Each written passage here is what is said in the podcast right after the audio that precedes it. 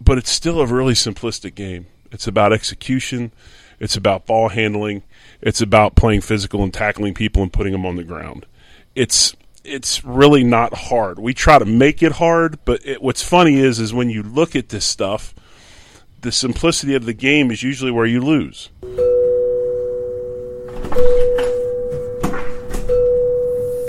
Hey, come on in. Have a seat.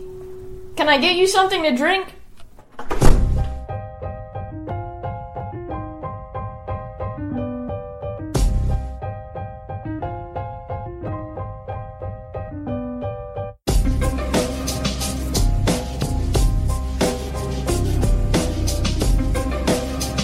Here we go. It's time for the Tulsa Sports Drill. The Tulsa Sports Drill podcast is underwritten by the lawyers of Kendall Whittier. Find them online at kendallwhittierlaw.com. Let's run the drill. We'll start with this, Jerry O. A week before Christmas, 1991, you're on a stage in Nashville taping Bob Hope's Christmas TV special for NBC as part of being named an AP All American, obviously. What's running through your head? What's running through my head is, and by the way, I have that picture about 15 feet from us. I'll show you before before you leave.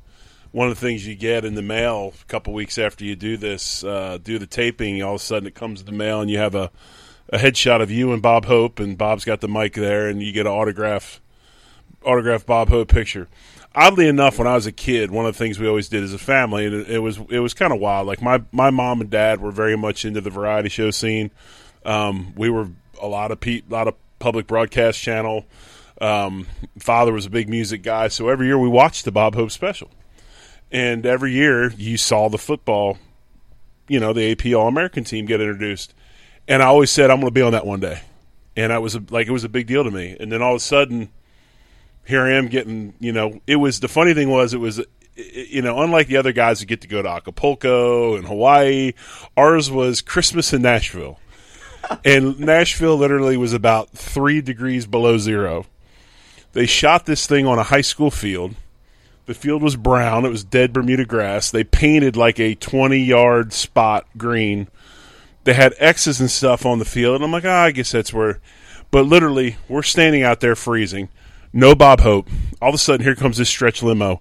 They drive this limo up literally about 10 feet from that, well, maybe not quite that close, but from that X. He gets out, and they put him directly in a golf cart and drive the golf cart like literally for two seconds to the spot. He gets out, they hand him the mic. One take perfection.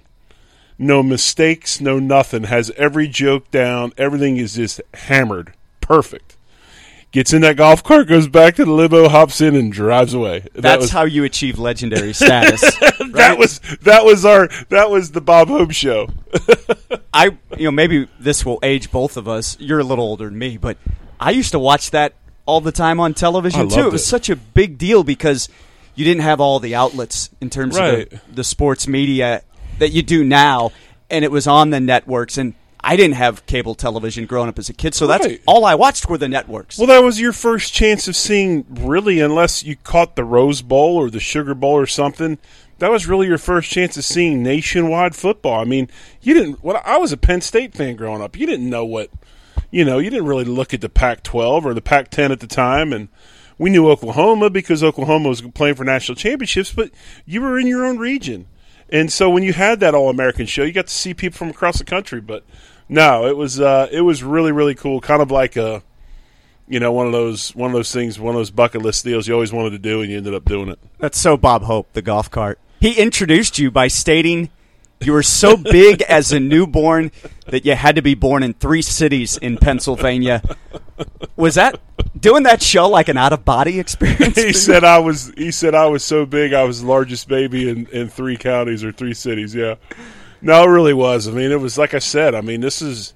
I didn't know any. I mean, this this guy's a, a star. I mean, this is a this is a legend. I never met anybody like that. I'm down at, you know, I think the I think the biggest, maybe other than Al Jerkins, the the biggest the biggest legend I had met was I think I met uh, I met uh, Ronnie Dunn from Brooks and Dunn at an event that I was working at, and uh, some other people that were there. But I mean, this was like this was a big deal to me. I I grew up in a very close, you know, Italian family. We didn't really travel anywhere. I mean, we were my my first trip on an airplane was coming down here, getting recruited by Tulsa. Let's hit the time portal. Take you back to growing up in Pottstown, Pennsylvania. Born and raised near Philly.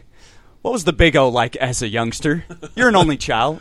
Uh, I was probably incredibly spoiled from my mother. My mother was, I, my mother. When you're an only child, you get, and you know you got you're only one. I mean, you get that smother love, man. I mean, everything you do, and not only do you get smother love all the time, and you're you're constantly being, you know, I don't want to say coddled, but protected, watched, whatever.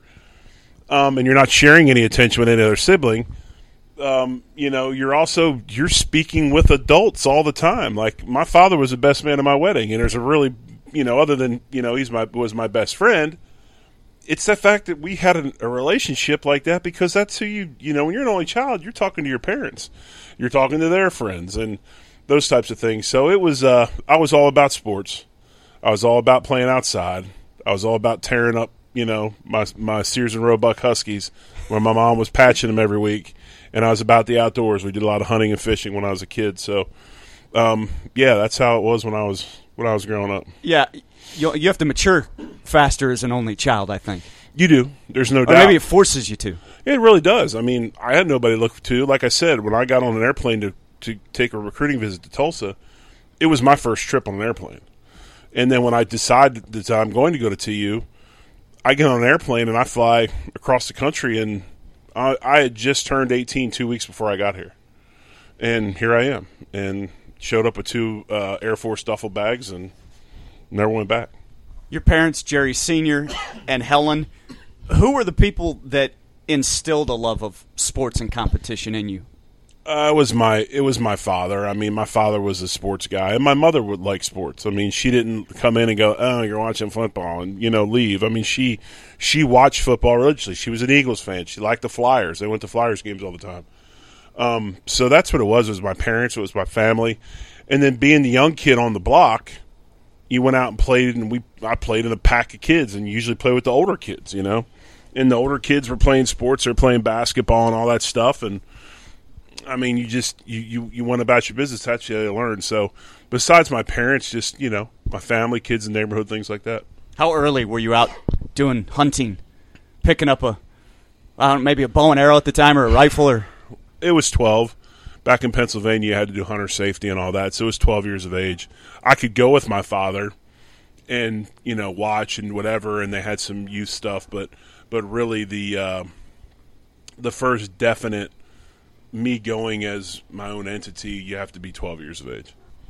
We can probably guess then which colleges, teams, athletes you idolized as a kid and a, a teenager based on where you come from. Who were your favorites? Well, obviously Bobby Clarke for the Philadelphia Flyers was, was the Broad my, Street Bullies was my favorite hockey player of all time. Still is. Um, you look at the Eagles, and obviously back in they were making their run to the Super Bowl in the '80s, and the, you know they went 1980. They played in Superdome against the the Oakland Raiders. You had Wilbur Montgomery and Ron Jaworski and those types of guys. But you know, my favorite player of all time for with a Philadelphia Eagles uniform was was Reggie White. Um, love Reggie. Got to play against Reggie. Was another amazing moment in my life. So you had Reggie, of course. You had Dr. J, growing up. 83, they win the world championship against the Lakers. Their battles against the Celtics. Um, baseball wise, I love the Bull, Greg, Le- Greg Luzinski. Uh, I like Bob Boone because I caught and he caught. Um, so those are some of the players, you know, Philadelphia sports teams. But that's what I try to I tell my kids. I go, you guys don't understand what it's like. I go, I feel so bad for you. And like, what do you mean? I go, you don't have a you don't have four pro. You know, you don't have you don't live by a city like I did, like with it, inside of an hour. I was born into that, and I, and I still, even as a big of a Bills fan as I am, because that's where I played for ten years, I'm still born into the Eagles. I mean, we're on this balcony right here. They win the Super Bowl against the Patriots. I'm screaming off this balcony.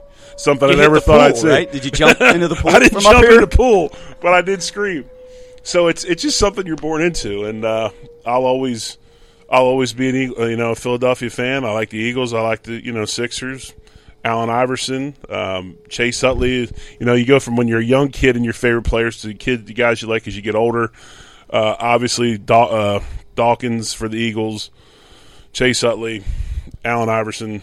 You know, list goes on. When I met you several years ago now, and found out that you were from the Philly area, I always envisioned a Vince Papale type life for you, right? I right. mean, it's just the way that that movie was filmed and and shot around the Philadelphia Eagles, obviously, and his you know making the team as as an outsider, basically. Right. Such a cool cool movie. It's a, it was it was definitely interesting. I think it was it was it was glorified a little bit. Oh sure, any Hollywood uh, adaptation is. What age then did you first take up football? Well, it's funny um, that you say that. Where I grew up, we um, we had football differently than they do here. Back where I grew up, they had Pop Warner sanctioned football. Pop Warner football is weight limit football. So I think I can't remember what the highest weight limit was. Um, I think it was maybe 125s or something like that. But just to kind of give you an idea, you know, all the kids playing 125s were like 12 and 13, and I was like nine when I was 125 pounds. so my father and mother would never let me play football. I wanted to play football; they would not let me play. I'm grateful they didn't because it put me in other sports to where I was a three season sports kid from second grade. I played three seasons of sports until I graduated high school. I played baseball, I played basketball, and instead of playing football, I played soccer. I was a goaltender. And uh, my parents were always worried about me being big and getting too heavy, so they always had me doing activities. When I got to seventh grade, that's when school football started so I played football instead of soccer, and I play I wrestled instead of playing basketball. And then that's how it progressed from there out. So you wanted to play football years earlier than you actually organized anyway, than you actually did. I'm sure you played tackle football like I did with older siblings or older friends out in the yeah, we had one of my good friends from the neighborhood was Phil Geisler. Phil had three other brothers. He had he was the youngest of four boys, and usually the football games were were, were Lenny, Mark, Richie, and Phil, me, a couple other kids from the neighborhood. We all played. Something would happen. Everybody get mad. And by the end of it, the other three older brothers would be beating up Phil somewhere. I mean, someone would get house. injured, right? right? Exactly. Something would happen. Our backyard games were rougher probably than some of the padded games that those kids played. But um, no, I always wanted to play. But I, here's the thing about football: if you play a kid too early and he's not ready, you will scar him and he will hate it you have to be mature enough to play. It has nothing to do with physical ability. It has nothing to do with how big you are. It has nothing to do with how fast you run. Take, I mean, these these people that take these young third grade kids or whatever to trainers, I'm just like, what are they doing? I mean, it's like, you know, you you can't get any muscle mass on your body until you hit puberty.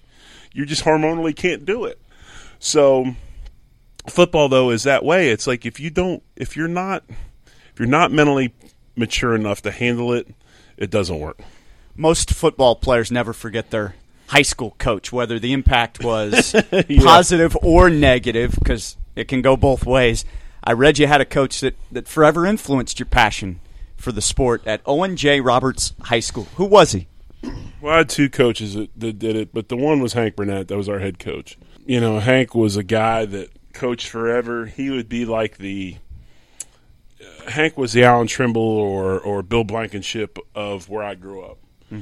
Uh, he was a head coach for I think thirty plus years. Um, very simplistic football. We ran dive right and left. We ran a couple of traps. We ran a bootleg, and you played a five man front and a five two defense, and you you just got after it. And he, you know, really the influence of him and the fact that football we watch football nowadays and we see all this stuff that people do and the spreads and the no huddles and the RPOs, but it's still a really simplistic game. It's about execution, it's about ball handling, it's about playing physical and tackling people and putting them on the ground. It's it's really not hard. We try to make it hard, but it, what's funny is is when you look at this stuff, the simplicity of the game is usually where you lose we watched Army this weekend because my son just recently committed there. Army lost the game, played wonderful defense. They did something they never do. They had a lot of penalties. Their execution wasn't good. And they run a very simplistic scheme. And if they're not right in those areas, they're probably not going to win. And they didn't win. So it's just funny that Hank always, you know, hard work and that. And then Joe Edwards, who was our D coordinator. And um, Henry just, you know, Hank just passed away. Coach Burnett just passed away at 91 years of age. Wow. Uh, Joe unfortunately passed away a while ago. He got sick, but same type of guy, fiery. It was about toughness, playing hard, effort, attitude, those types of things. Again, things that are very simplistic. Um, so that's that's what I learned from those guys. They they influenced me all the way till I was done playing. Before you hit high school, were you already a grinder, fiery, tough? A lot of only children don't have that trait until maybe later in life. You're good, man. You're really good. Um, I was tough, but I wasn't tough. I don't know. I'm trying to think. Not I was a fake tough. You just Yeah, you I was. of thought you were. But yeah, I kind of thought I wasn't fake tough. I was a tough. I mean, I could.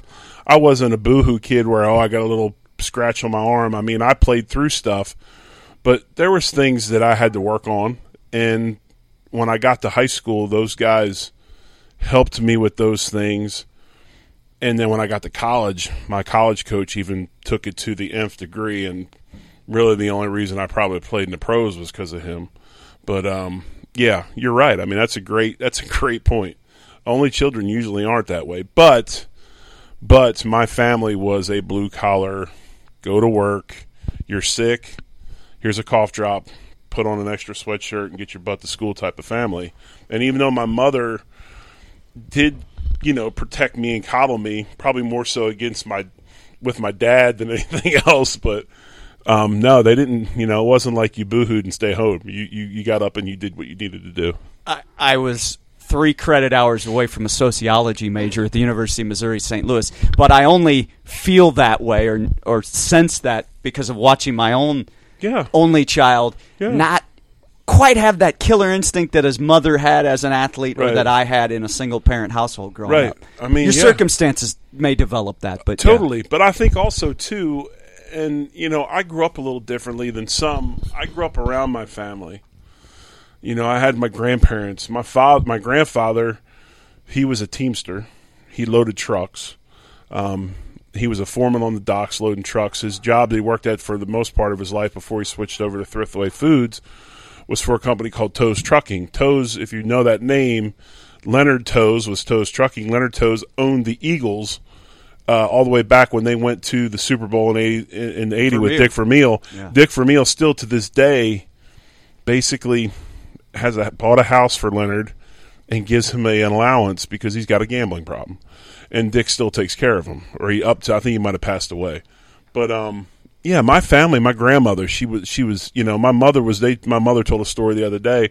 They lived in a three story farmhouse in Bridgeport. Each each sibling had a level of the house, and my mother was born. And three days later, she was in a little papoose on the front of my grandmother, and she was out picking stuff, working in the garden. I mean, it's what you did. So it was hard to. I mean, it was hard to not see those type of examples all the time, and you know those things help mold you into what you are. You mentioned wrestling and baseball in high school. In fact, hit 428 your last couple of seasons in high school as a catcher, Yeah. first baseman, and DH. Were were there any prospects or hopes for a future in that sport? Uh, the, the word is there was a jo- uh, that the Yankee scout was at our game one time and said that kid had a future if he lost hundred pounds. Oh wow! because I was playing like I was Well like, then. like I was like my senior year I was like a 300 pound I was I had what had happened was I I played football and I knew I was going to Tulsa. So I didn't want to wrestle because I was I was going to have to cut weight. And I'm like I'm not cutting weight. So I went ahead and started going to the gym with some buddies. This is when the gym thing just started happening. Like we went to the Pottstown Health Club and they had this new stuff called Nautilus equipment. And you went through the circuit of the Nautilus stuff and it was you know well, I went in there and gained, gained a bunch of muscle mass and gained like another 15 pounds. So I'm playing baseball like 300 pounds. My coach was pissed because I was too big, you know, so he couldn't. The umpires were complaining that they couldn't see the balls and strikes. So I'm going, I can't remember the catcher who it was, but I'm sitting on my on my rear end with my leg kicked out, catching, trying to show him strike zone, you know. And um, anyway, to make a long story short, that was supposedly the joke that a scout at the game was supposed to be a Yankees guy said that guy loses 100 pounds, he could be a prospect. I mean, Cecil Fielder. There've been bigger Uh, guys play in the major leagues. I loved baseball, but I wasn't a baseball player. Okay. I didn't. I didn't have. I, I wasn't a five tool guy, so to speak. I um, I didn't have the. I didn't quite have the arm to play behind the plate. When you played high school ball, squared off against Phoenixville High School standout, future Hall of Famer Mike Piazza. Did you think you were watching one of the soon-to-be greats of the game when you faced off with Piazza? Mike Mike was the Mike was amazing to me because Mike was a big, slow, lumbering first baseman that hit absolute bombs. And he was the same way he is then as he is when he wasn't playing in the major leagues. And what happened was, and the real story behind all this, everybody likes to throw this, you know, Tommy Lasorda. He was it was his godfather and all Yeah, that's stuff. the nice narrative, right? Right. The narrative is this. The narrative is is Vince Piazza is his father. Vince Piazza in 1978, 79. I don't know if you remember. They had this. You remember when we used to? You had to go get gas on even and odd days. They had like a gas shortage in the United States. So he got smart and he opened up these car dealerships and he sold these new high mileage cars called Datsuns. Okay, so everybody's buying Datsuns because of this gas thing, right? So all of a sudden the gas crisis is is over and nobody wants to buy a Datsun anymore because you know we're Americans and we're going to buy you know. So anyway, he gets rid of the Datsuns and he fills them with this. He takes the dealerships and he flips them over to this new luxury car called Lexus. So basically, to make a long story short, Vince was well to do for a while, and he built Mike a heated and cooled batting cage in the backyard There you go. an indoor batting cage. He would come home and he, and it's and it's true. He would he would take 500 cuts a day. 500 cuts a day. 500 cuts a day. And he just worked himself into this offensive machine where they were like, "Look, I don't care what you do with him, but figure out a way to get him on the field because Right. he has to play." Because his his his run production far was superior to his lapses or his you know inabilities on defense. So anyway, to make a long story short, he goes to Miami, University of Miami. He leaves there, goes to Miami Dade, out of a favor for the family because Lasorda's from Norristown, Vince Piazza's from Norristown. They know everybody. They pick him in the sixty, whatever round, like sixty fourth round. He goes out to Vegas, and they say, "Okay, we're going to teach you how to catch." And that's that's that's the rest of it. I mean, he's a self made guy he is a I, I have the utmost respect for him because he worked himself to being a Hall of Fame player. How does a boy from Pennsylvania decide that the University of Tulsa is where you need to play college football and further in education? Well, I had offered to go to Temple, and I was not going to go to Temple. Interesting thing about that was I was offered by first time head coach Bruce Arians. He was the coach at Temple. I'm a Cardinal his- fan, so very That's his familiar. with- first. yeah. it's his first head coaching job. He left Bama to go to Temple. Um, I could have gone there. I could have gone to a bunch of the Pennsylvania state schools. Um, Penn, uh, Penn State wanted me to walk on. That's the only place I wanted to go. And I'm like, well, how am I going to go to Penn State when I have scholarships elsewhere? Rutgers offered me, but I looked at Rutgers like Temple. Uh, Delaware offered me, and so we're sitting there, and then Tulsa offers me a scholarship. So my dad and I are talking. I said, "Look, pops," I said, "This is what I'm going to do." I said, "We're going to fly to Tulsa, take a visit. If I like it, that's where I'm going to go. If I don't like it, I'm going to go to Delaware." How did you a- have such conviction with saying that? Bef- you know, I just Sight knew- unseen I- almost. well, it- it's funny. It's just you, you know. It's like with my son upstairs. I mean, you just kind of one day you just kind of know it. Just the light switch goes on, and of course, my mother was in a panic. My grandmother was was wearing her out every day on the phone because how could you? What kind of mother are you to let your son go halfway across the country to yeah. yeah. go to college? So she was, you know, she was a horrible mother. All this stuff goes on. We got on a plane. I flew out here and I just loved it. And I've been here since '88 and haven't gone back. what were your first impressions of Tulsa in the late 1980s after you had settled on campus and had a chance to glean a little bit about what the city had to offer? I like the city. It was there was a lot of stuff to do. It seemed like you get around places really really easily. The team at the time had 20, 20 plus guys from Pennsylvania and Canada on the team. So we had a ton of guys from back home I could relate to. But again, I look at it and it's the same thing that Coach Rader used to always say about Tulsa when you say, What's the best thing about the University of Tulsa? It's the same thing about the city of Tulsa. It's the people. I mean, I'm a very people oriented person, and the people here were, were awesome. They still are awesome. And, um, you know, that's why I decided to go here. You just mentioned your coach at TU, now Oklahoma State rep, Dave Rader. What kind of coach was he when you first arrived here? It's odd. Um, Dave was a very he was the youngest Division One head coach at the time, and we both got here at the same time. I was actually recruited by George Henshaw. Dave was the offensive coordinator. He had come back from Alabama, and um, where he had worked with Ray Perkins, a relationship they had had bonded at, at the New York Giants. And um, before I even got here, Henshaw left and went to the Denver Broncos as the O line coach. Uh, George was here one year. Dave took the job. I just remember, you know, I didn't think nothing of it. He was a very. It was funny. He he spoke in ways. We always make we still make jokes this day. Dave always answered questions with questions. He was one of those types of guys. He made you think. Uh, you respected him, and he never he never dog cussed any of us. Um, Dave, there's a couple, you know, there's words that I've never heard Dave say at all, ever, and never will. There's a couple kind of like cuss word lights, like you know, like your dams and some other words. If he said those words, other guys say those words like you don't even think nothing of it. It's like you know, it's just that's what they do. If he said one of those words, you're like, whoa, like it was on he he talked a certain way and he acted a certain way and he just it's just how he he held himself and i'd never i'd never experienced anything like it now my offensive line coach he'll dog cuss you all day long but at the end of the day he's the reason why i made it to the league because he showed me how to play he showed me how to be nasty he showed me how to play physical try to play intimidating football he showed me about technique and you know, things like that. But Dave, as a head coach, was extremely fair, and um, he treated everybody really, really well.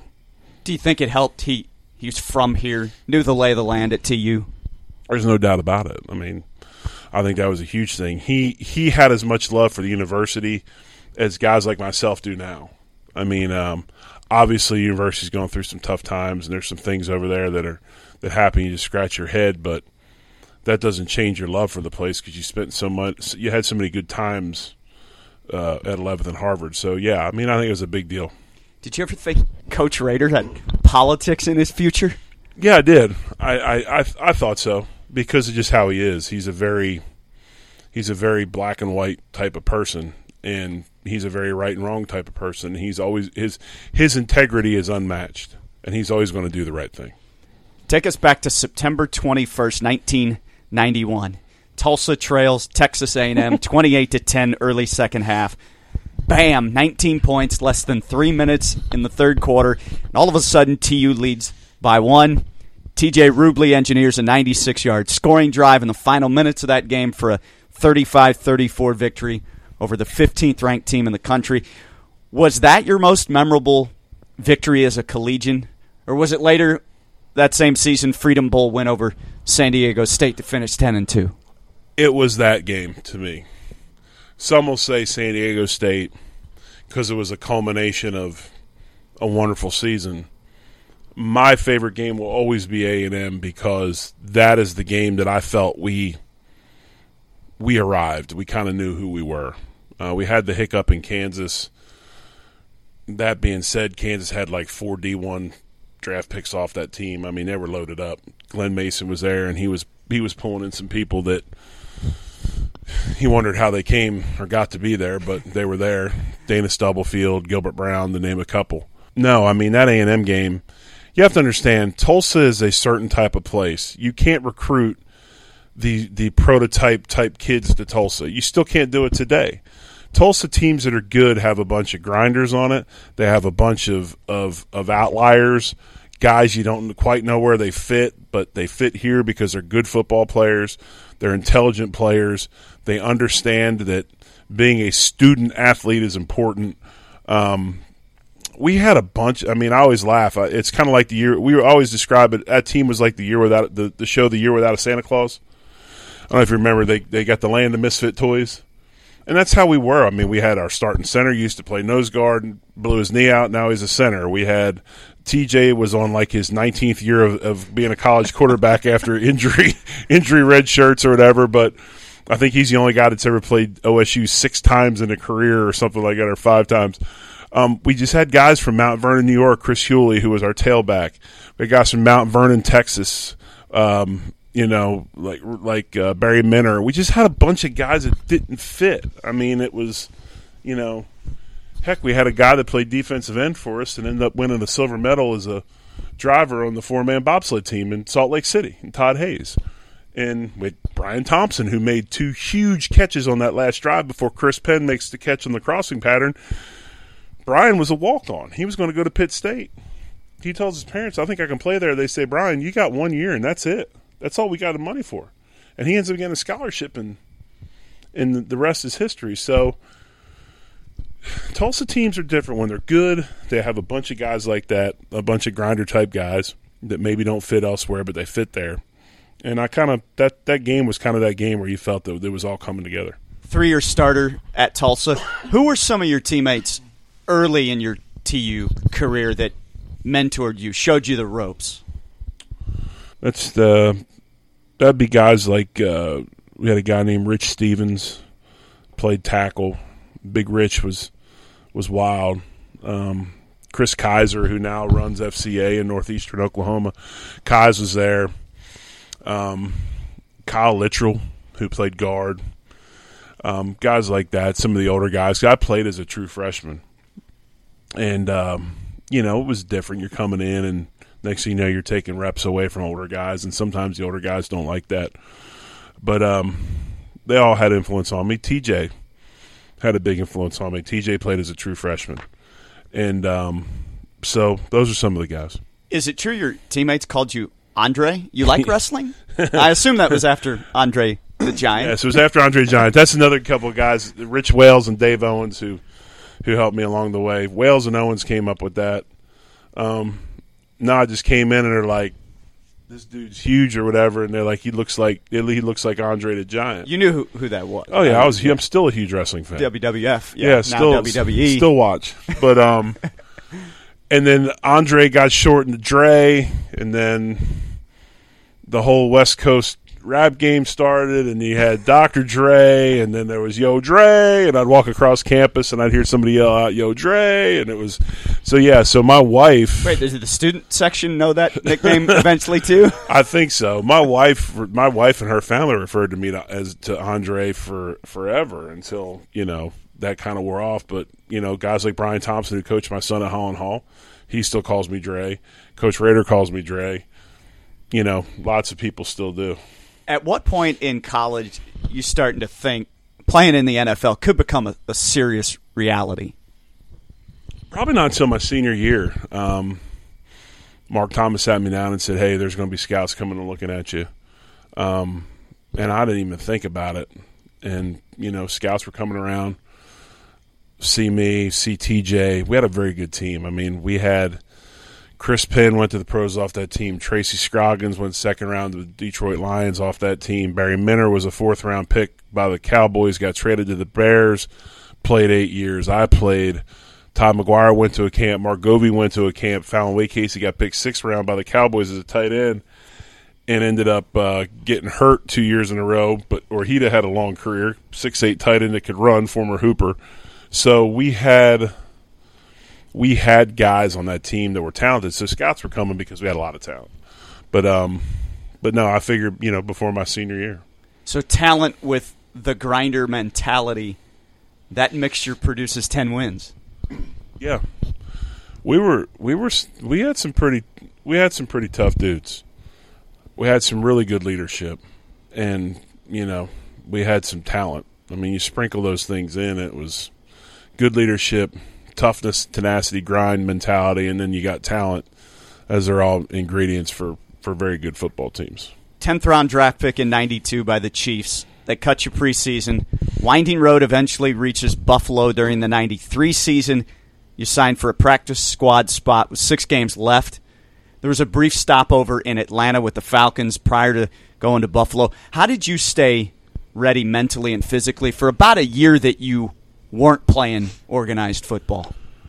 I went to Kansas City and they drafted three linemen, and they drafted one in the eighth, one in the ninth, one in the tenth. The one they drafted in the eighth was a guy named John Jennings from San Diego State, kid we played against in that bowl game. Kid they drafted after him was a guy named Jay Leeuwenburg. There was uh, an All American from Colorado Center. They picked me in the tenth. I was All American from Tulsa as playing guard. They cut me and Jay. They kept Jennings Jennings played for he was on the practice squad for a year and never played again. Um, Jay and I played a combined 18 years, I think, in the NFL. Small pros in there too. But that that was a mistake. By, yeah, by the but Chiefs. when you when you go to a place and and you, when you get drafted somewhere and you walk into a room at Kansas City at the time, you got to understand this is when they had the three running backs. They had Barry Word, and Harvey Williams, and Christian Okoye. Dave Krieg was the quarterback had a lot of talent. You walk in a room and you see Alt, Szott, Grunhard. You know, you're like, um, yeah, there's probably not going to be there's probably not going to be any room for us. You're just hoping to make the practice squad. So I got released, came back, uh, worked with the team uh, as a helped as an assistant coach, um, a player assistant. Worked out, and I had four places I could go sign. I could I could sign with with the uh, with the Falcons with the Giants, with the Bills, and with the Patriots. The Falcons and the Patriots worked me out. Bills and Giants were going to sign me without working out. So I fly, I get a plane ticket, I fly to Boston, and I spend the night. I get up the next morning, there's a driver downstairs. Black, I'll never forget this. Black Lincoln, the whole nine shebang, man. Is like stereotype. You know, the driver's out, you know, opens the door and you get in, and they go from Boston by the airport to Foxborough. They give me stuff to wear for the workout. I brought my own shoes. Go down to the bubble. And they go, okay, here's a ball. Snap. And I go, I don't snap. And they go, no, you're going to snap for us. We're going to, tr- we want you to play center. I'm like, uh, okay. So the backup quarterback's there, and I start snapping to him. Parcells walks in. I go through all the drills. Parcells walks over and says, uh, "Hey, we're going to go up to the office now. You're going to sign this contract." I said, "Coach," I said, uh, "My agent said no, I can't sign anything yet." He goes, "No, you're going to sign this contract. You're going to come up to the office." Okay, so I go up to the locker room, take a shower, change my clothes. They go, "Oh, Coach Parcells wants to see you know." so I go up to Coach's office. He does his homework and knows I'm from Philly, right? He's got a Philly. He's got two Philly cheesesteaks on his desk, one for him, one for me and drinks, and I'm eating a Philadelphia cheesesteak in Bill Parcells' office, and he's trying to get me to sign a contract, and my ignorant self is saying, no, I can't. And I'm going, what am I doing, right? Make a long story short, I leave without signing the contract. I go to Atlanta. They cut me after preseason. Me and the run and shoot was a horrible fit. Went down there for numbers reasons, and it ended up just being miserable come back. I'm getting ready to hang it up. I'm going to go get my finish my degree, be a teacher and a coach. And uh, I was working with Steve August, and I don't know if you know Augie, first round pick by the Seahawks, played a long, long time. Augie goes, "What are you doing here?" I go, "Man," I said, "I got cut. I don't got nothing else to do." He goes, "You can play." He goes, "Don't don't give up." He goes, "You can play." train, do whatever you have to do. He goes, I'm telling you, you can play. And I told him this story not too long ago. I asked him, I said, if you remembered this, he goes, Yeah, I remember it. He goes, I was wondering if you remembered it. I go, Oh no, I, I remember it vividly. And I he was a guy that influenced me to stay in it, so I kept training. I was working in the in the coaches' offices and Mark Thomas, my line coach, had come in and said, Hey, there's a guy here who wants to see you. And I walk in and it's Dwight Adams, who's the who's a college personnel scout for the for the Bills. He recruited this area because he's from Little Rock. Uh, good friends with Pat Jones. And he just looks at me and goes, I told you to go to Buffalo. And I'm like, I know, man. I'm sorry. I got Bill Parcells with cheesesteaks. I'm down here in Atlanta.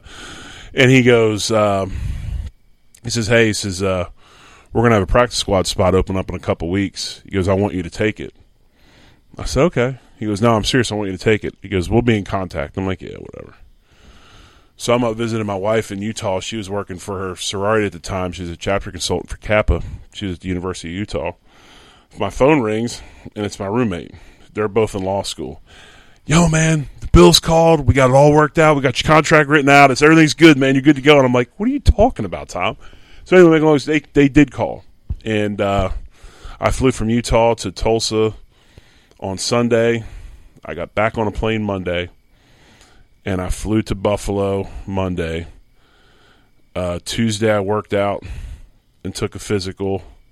I signed my contract Wednesday morning and practiced that afternoon, and I never left for 10 years. Would you have liked playing for Parcells had that happened? I think you probably would. Yes, I yeah. would have. And here's the rest of that story if you got a minute.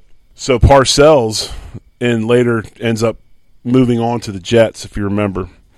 And he's the head coach of the Jets and I'm playing center now. I'm on my third position in Buffalo. I played guard, I played tackle, now I'm playing center.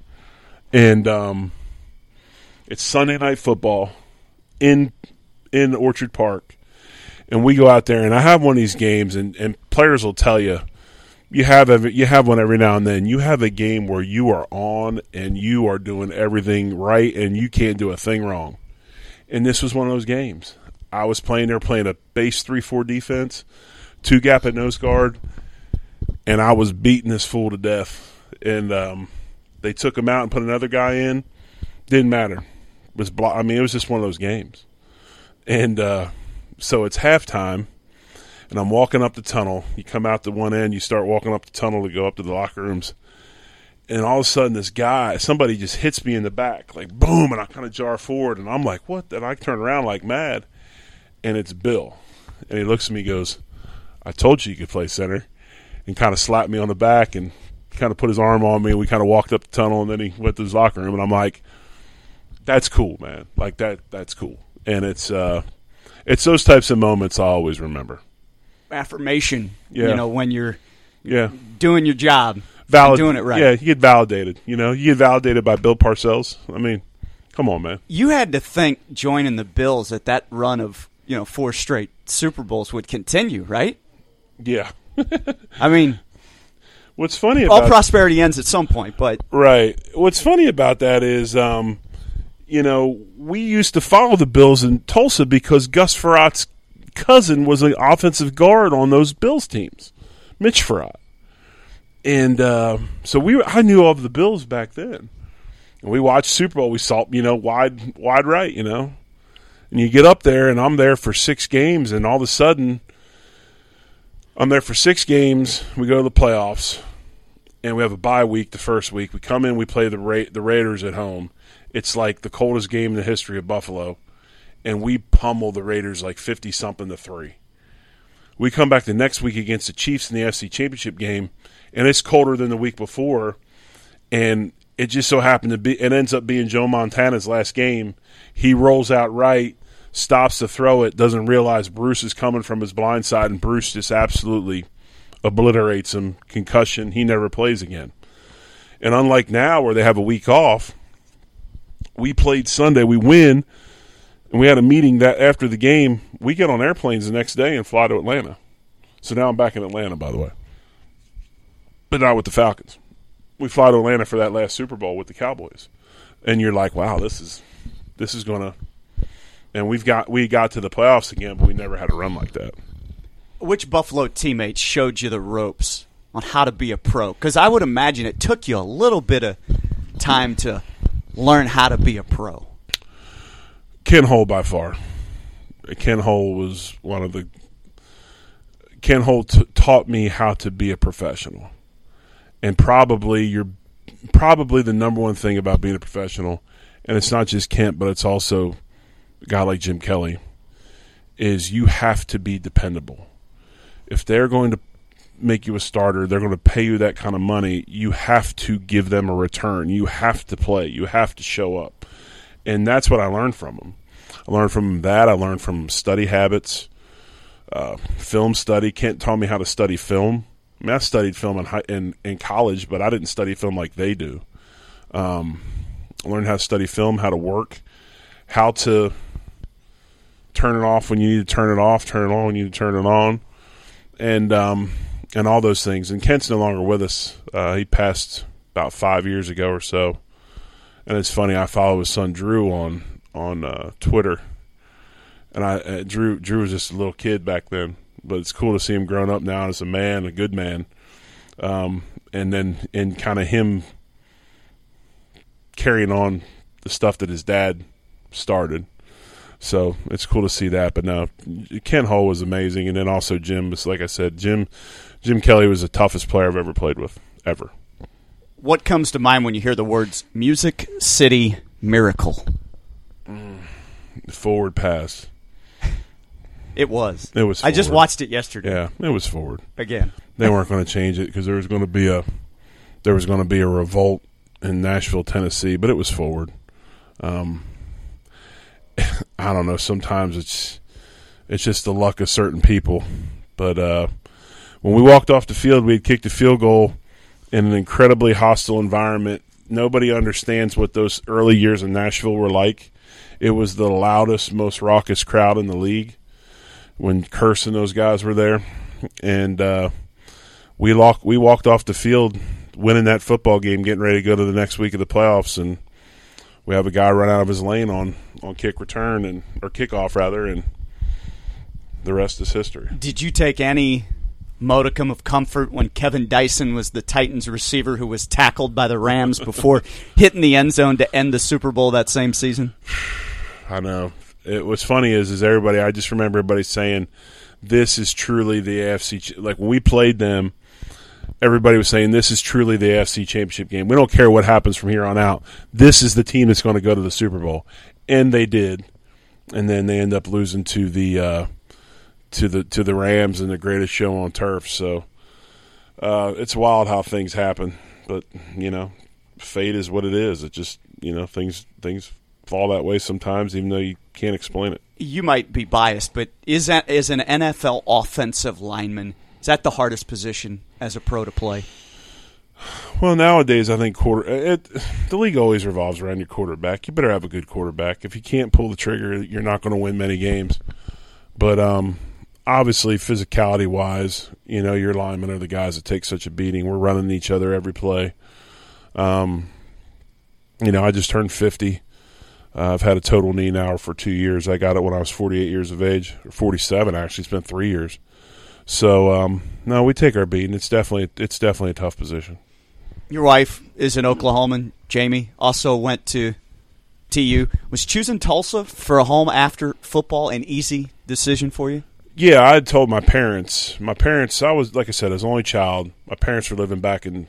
They had moved from from Pottstown down to Collegeville to get closer to my grandparents. And when my grandmother passed away, my grandfather came to live with us and he lived with us for about five or six years before he passed.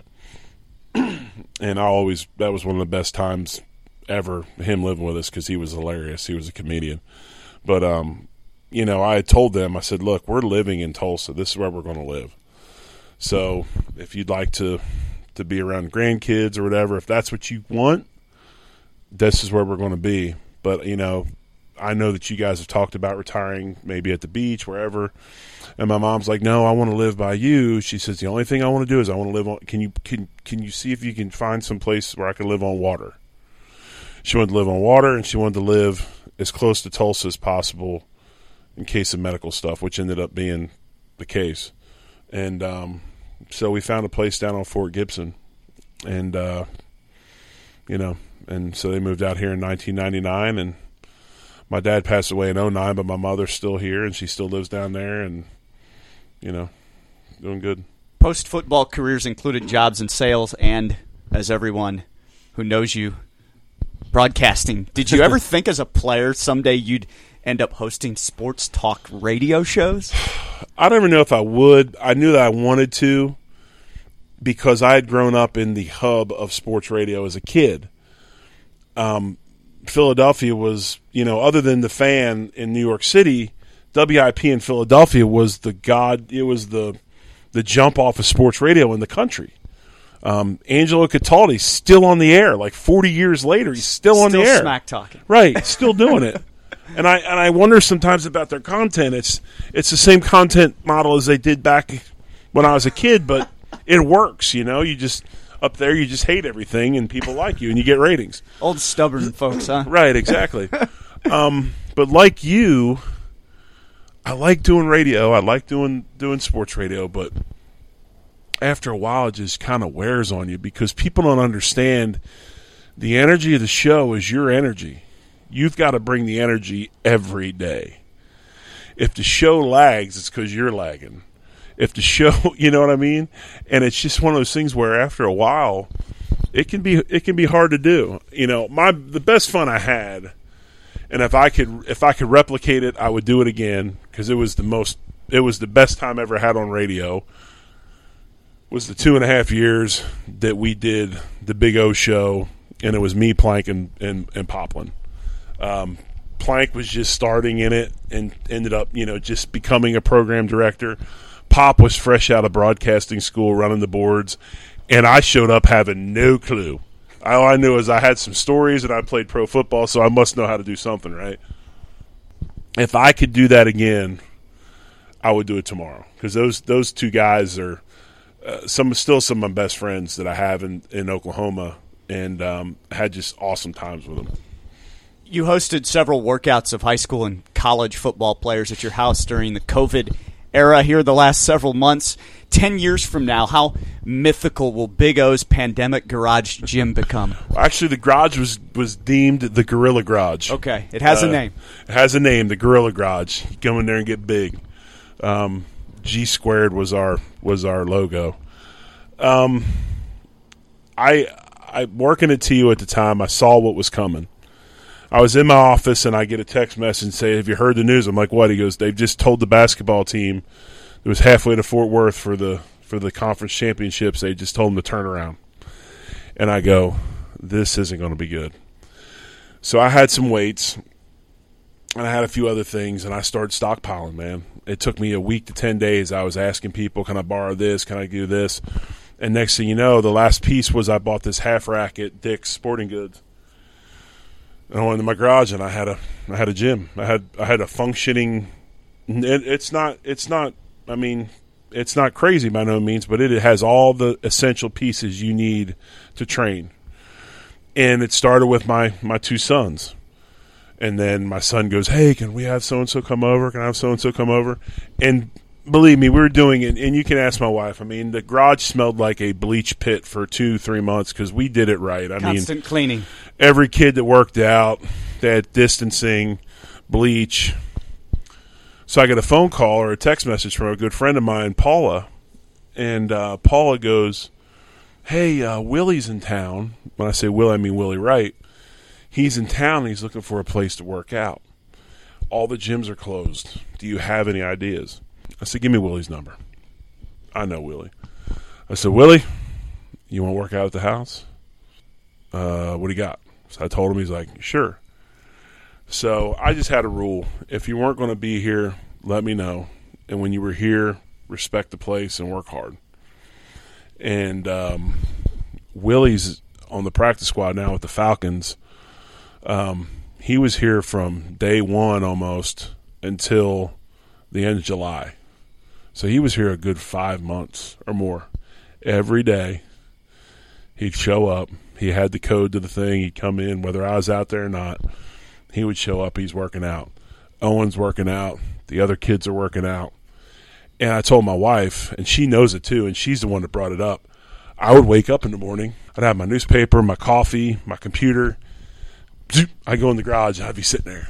I'd be, it's like Christmas. I'm waiting. All right, who's the first one coming? You know and the kids would come work out all day long and i would talk to them and help them and give them advice and it kept me from going crazy. I know that it helped them. Those guys working out in my garage probably helped me much more than it, it helped them. And uh, it's still there. We still do some stuff on it. It's just kind of waiting for the off season to happen again. Hopefully, somebody shows back up. Oldest son Jackson playing football at Drake in Iowa. Holland Hall senior Owen, you've mentioned, recently accepted an opportunity to play at Army at West Point. Did your did your boys ever have a chance? I mean, they were gonna be football players, right? No, they did have a chance. no, I'm serious. I never forced my kids to play football. Yeah. Uh, Jackson didn't play until he was in fifth grade, and he played because all of his buddies played, and his buddies' dads talked him into playing in fifth grade. We played in sixth grade at Holland Hall at the time, so they did fifth grade so that they would learn how to put their equipment on for the next year, basically. um, Owen begged me, probably from birth, to play. Um, that's a little bit of a stretch, but no, he begged me in second grade. He was playing flag football. And I'll never forget through the table, his second grade, mom, his mom says, Hey, I'm signing up for flag football this weekend. He goes, Nope, I'm not playing. Flag football's stupid. I go, What do you mean it's stupid? Known, he goes, right? Nope, I'm playing tackle football. I go, No, you're not. Yes, I am. I go, You're not playing tackle. You're too little. And my thing was, eight man, I wasn't having to play eight man football. I mean, I was going to let him wait. So he just finally goes, I'm not playing flag. I go, Okay, well, you're not playing football this year. You go do karate because you know the rules. You got to do something. I kind of had the same thing my parents did with me, like make him do something. Get out of the house. Because him, him not doing anything is not good. No. And uh, so he went and did karate for a year. And the next year, he's like, I want to play football. So we ended up signing him up, and we go talk about the the maturity. He was mature enough mentally to do it. He was at, in the car every day wanting to go to practice. So he played in third grade, made some really good friends with the Bixby kids. Some of these guys like Mason Williams and stuff that are having unbelievable careers, those were all kids that played with Owen. I mean, they all played Bixby Blue, Bixby Red. I mean, they were all part of that crew. So it's really cool to watch those guys uh, progress and, and do good things. I always say this though about my own son. No son of mine will not know the nuances of the of the game of baseball, situational baseball, that kind of stuff. It's just osmosis. He, I never had to really sit down right. and explain it to him. Right, right. The, he just picked it up. I feel bad sometimes for Jackson because Jackson, if you could ask him what's one thing you would want to do, if my son was six five or taller he would have played basketball until his fingers bled. I've never been around a kid, he's going to really do big things in this industry. He's going to Drake and, and his it's broadcast journalism, but it's more. It's not that they are. It's he's not going to school to be a, a sports guy on TV. It's more of a. They teach now in a broad sense where he's learning how to do Photoshop, editing, film. I mean everything, and that boy knows he's a walking basketball encyclopedia that's cool. Puts he walks stuff out, points and and top. I mean, he's really good and knows his hoops. Owen, on the other hand, was always a kid that he always wanted to play football, but he always wanted to do the different things, like he was the different stuff. So one day he comes home. He's in seventh, no, sixth grade. He goes fifth or sixth grade. He goes, um, "I want to play hockey." I start laughing. What's so funny? I go, "There's this little thing called skating that you need to know how to do." I go, "You don't know how to do it. I'll learn." Okay, so we went over to Tulsa Ice Oilers and talked to the guys over there, and they said, "Look, we got stuff upstairs. It's free pickings. Get everything you need. You'll probably have to buy them skates." and just let him play rec league. Just let him do it. So he's doing the whole, you know, robot type skating thing. You know, stiff legs, stiff arms. Within a year, he's playing on the travel team, playing travel hockey, and ends up playing hockey all over this part of the United States, from from San Antonio, Texas, all the way to Colorado Springs, over to Chicago. They even played in Coral Gables in Florida, wow. and played in Nashville. Um, played four years of hockey and loved it. And then hockey's one of those sports where you get to ninth grade, it's like you're either all in or you probably need to go do something else. And you know he's a football guy, and the rest is history. But I, it was hard for me to press my kids into football because I knew the type of pressure that they would be under because of their last name and I never wanted them to feel uh, inferior or you know they letting me down because they weren't. So I let them pick their journey the way they picked it. You and your wife adopted twins when they were two years old. Christopher and Caroline are now ten years of age. That's not an easy decision to make. I view that though as one of the ultimate sacrifices you could partake in, giving to another human. How did that come about for you guys? We were doing emergency foster parenting. My wife loves babies, always has, and she's like, I found it. She comes home, she goes, I found a way to have babies, and and I can get all the babies I want.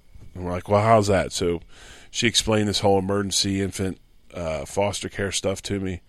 So we went to we went through a foundation, Bear Foundation, and uh, we got certified, and we started watching kids, and we had probably 13, 13 kids um, before we got to the twins, and the twins showed up there two and a half, and um, just you know we had them, and nobody fought for them. I mean, nobody nobody fought for them, nobody stood up for them, and they were here through some for a long time, and we were just like, it's the right thing to do, and it's still tough. I mean, it's tough. They have things that they work through. Um, you know, they have things that they not their fault.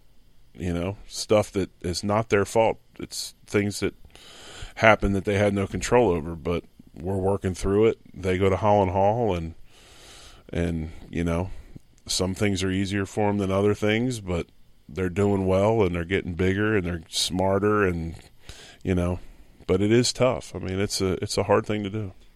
Let's finish with this. 2018 University of Tulsa football retires your jersey. What was that day like for you? Um it was odd. It was weird. There's a bunch of people there to watch it. Uh, friends of mine, people that I care for quite a bit not just family, but former teammates and guys that I have a lot of respect for. And um, it was just, it just, in, in, a way, it was really, really cool. And the same thing with my Hall of Fame um, when I was put into the Hall of Fame. Uh, and then this was the, obviously the jersey retirement, but and then my team was our 91 team was put in the Hall of Fame X amount of years later. But my father had passed away just before my first initial Hall of Fame induction, and um, I so wish he would have been there because he was so influential in everything I did as a person. And um, so to have the jersey retired was huge. It was a big honor, something I'll never forget. Um, but it just kind of was. It was wild. Like I was happy because all these people are here, but the one guy that I wanted to be here, he was there in spirit, you know, but he wasn't physically there. So that was tough. But um, being on the field with my sons, and my daughter and my wife, my mother in law, my mother. Uh, God, I love my mother. She's an amazing woman. Little thing, you, if you see my mother, you would laugh. You're like, there's no way that you had that child. I mean, she's like five five. I mean, she's she's a small woman. Um, but it was just a it was a pretty surreal day. Pretty surreal. There's what less than ten that have their jersey retired? Seven or eight, I believe. Yeah, guys, and, and that's the other thing too. I mean, man, I'm sitting there looking at these names. I'm like, oh, Twilley, Largent, you know, Glenn Dobbs. The list goes on and on. And I had got to meet Glenn Dobbs and become friends with Glenn before he passed. We had played a lot of golf together, and I'd seen Glenn out and about, and just kind of learned from him you know, the history of TU football and just how important it was to him and feeling the same way about my era of TU football.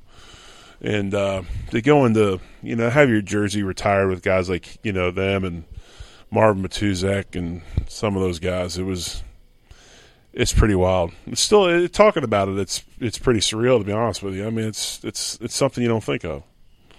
Really appreciate your time. No, this has been great. I mean, this is fun. This is really good. I appreciate you coming to the house and and uh, and doing this. This is this is awesome stuff. The Tulsa Sports Drill is a production of SCT Sports and is underwritten by the lawyers of Kendall Whittier. Find them online at kendallwhittierlaw.com. For more episodes of the drill, visit tulsasportsdrill.buzzsprout.com.